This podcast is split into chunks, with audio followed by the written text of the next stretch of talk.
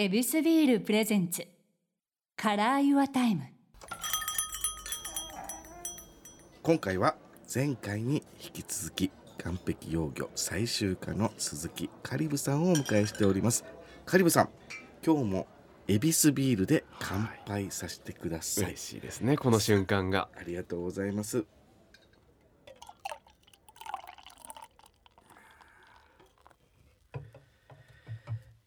では行かせていただきましょう、エビスビールで。はい。乾杯。乾杯。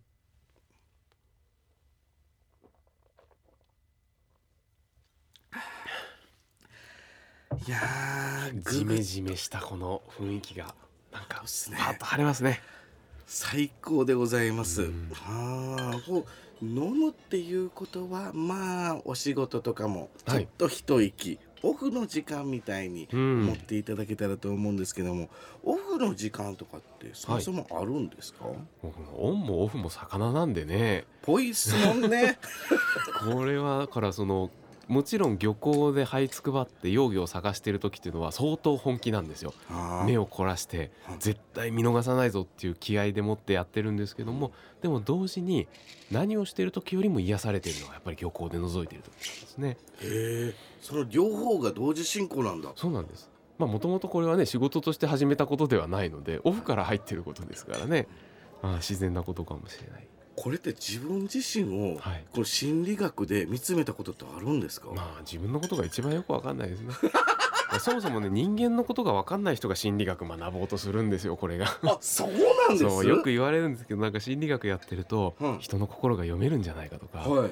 言われるんですけど、ます。あ多分読めない人が心理学を興味持つんですよ。だってわかんないからそれでもこれ行動してはることがすごい。いやだって自分でこう採集してるっていうのは言うてもオンではい。かかってる状態じゃないですか。そうですね、それでいて癒されてるってそれはうん。こうかかってるっていう表現からしたら逆じゃないですか。そうですね。どうなってんですか？うんハイブリッドカーみたいなもんじゃないですか。わかんないけど。永久に走れるんだ。そうあの本当にね僕あの例えばねこう暑い日にねこういうジメジメした梅雨の時期なんかあのもう街中歩いてるだけですぐ倒れそうになるんですけども、はい。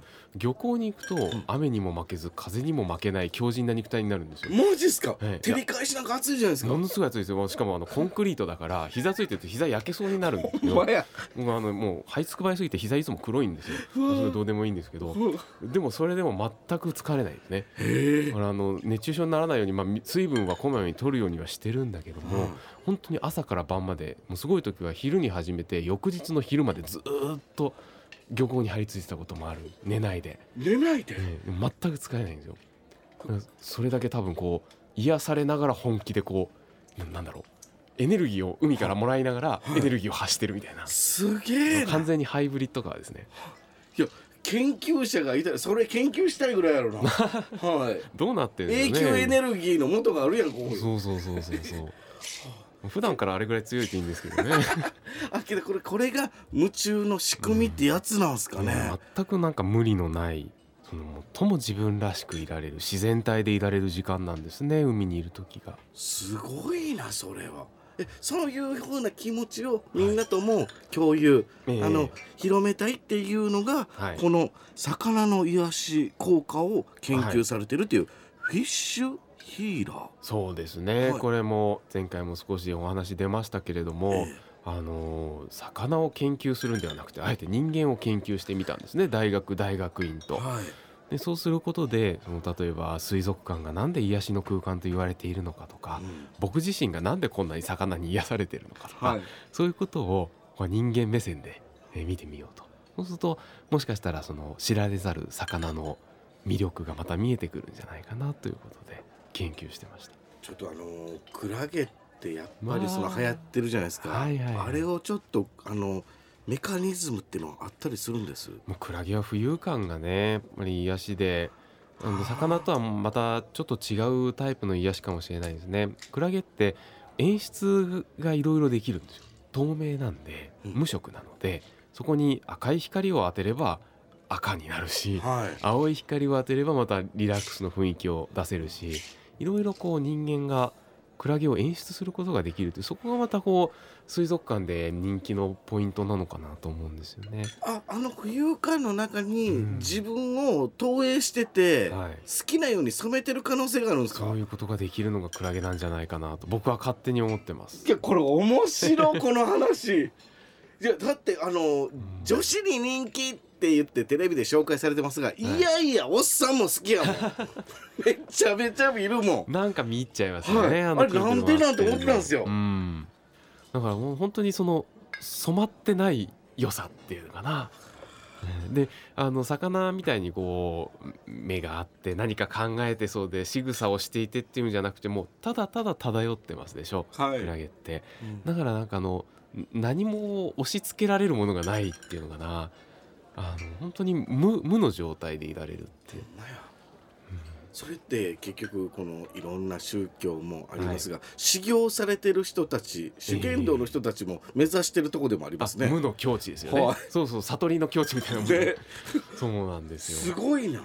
クラゲはねまた魚とはちょっと違った。魚は魚でねこうもともと色を持ってるのでその色のひ、えーカラーセラピーの要素があったりとかはあ。とはもう意識意思を持って行動してるのでその子のこの今何考えてるんだろうみたいなことをこう想像するっていう楽しさがまたこう親近感につながってくる。ちょっと違った癒しがありますよね。人間のこのカラーへの思いと魚が発してるカラーが共通したりする時あるんですか、あると思います。えー。ええそれがねバシッとか例えばこう赤くてうん。ちょこまかすばしっこく泳ぐ魚なんかもう色と動きの要素がマッチしてるんですよね。元見てて元気が出るこう要素が2つ組み合わさってるんでもう最強ですよね。で今度青くてうん。ゆったり動くような魚がいたらこれまたあのリラックスとリラックスの組み合わせで最強ですね。そんな感じでただのカラーセラピーじゃない。それが動いているっていう良さがあるんですね。じゃあ何かこの地球上での生き物として色で通じ合ってるかもしれないっていそううですか？そうそうそう。もう色っていうのはやっぱ不動の不滅のなんかこう心に訴えかけてくるものがあるんだと思うんですよ。太古の昔から。科学でもあるし一種スピリチュアルな面もあるかもしれないけどももう DNA に組み込まれたなんかありますよね。青い空を見ると癒される。炎を見るとちょっとなんかこうアドレナリンが出る。とかね。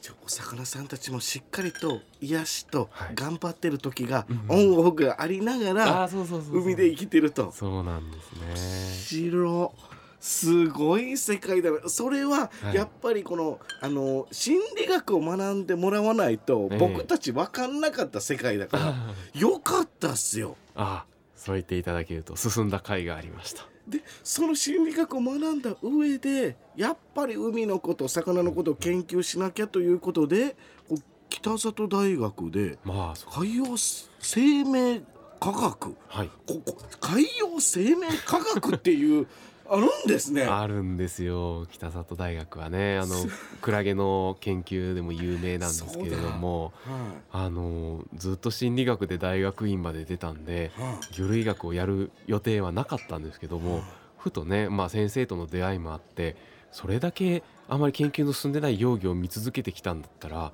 それ研究にしたらって声かけていただいてですね。突然入ることに決めちゃいまして。へえ。でそれでしっかりとこの博士課程まで。博士課程にいきなり飛び込んじゃいました。うわーすごいな。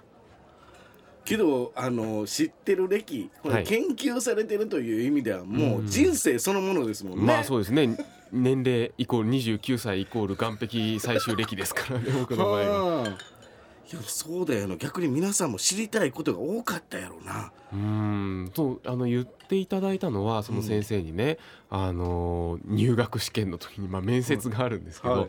あの面接しようがないですよね。僕ずっと心理学やって修士論文の発表心理学ですからね、まあもう先生もどうしていいか分かんなかったと思うんですけども、まあ、そういう話の中で、うん。稚魚をずっとけん、えー観察してきましたっていう話したら稚魚、まあ、研究が進んでないにしても稚魚図鑑とかあるんですよ世の中には。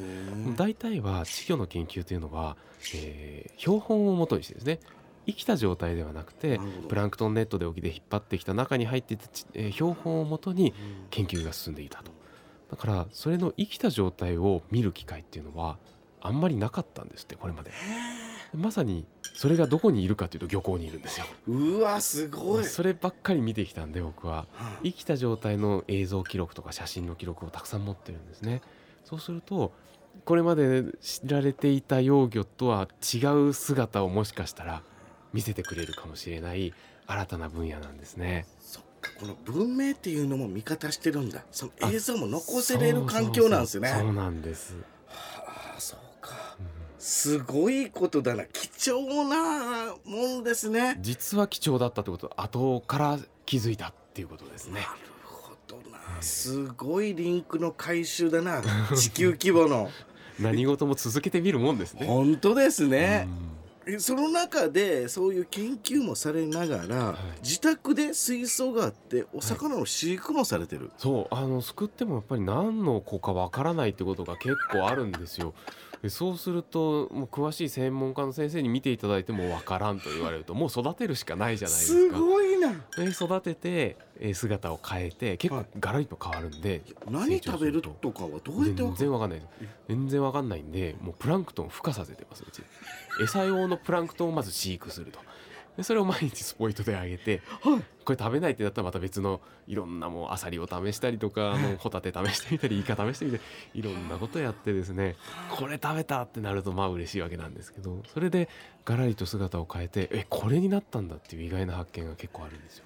へえ。よく知ってる魚じゃんみたいな。そうなんすこかんな姿してんだ最初はっていうのが実は知られてなかったみたいなことがあるのではい。うちの水槽はあの幼魚だらけです、いやだ結局はもうこれ研究ですもんね。なんかそうなんですよね。だから水槽5つぐらいあるんですけれども、いわゆるあのインテリアとして美しい水槽は1個もなくては全部あの仕切り板だらけになってるんですね。あのなるほど。赤ちゃん部屋がいっぱい並んでいて。ルームシェアしてるんだ同あじ水槽に。もう業者さんの水槽みたいになってますね見栄えは悪いです。わかるよいや僕はそれ仕事で見たことありますけどもははい。い、仕切られながら すごいなこれ。えけどその中でこう育っていく。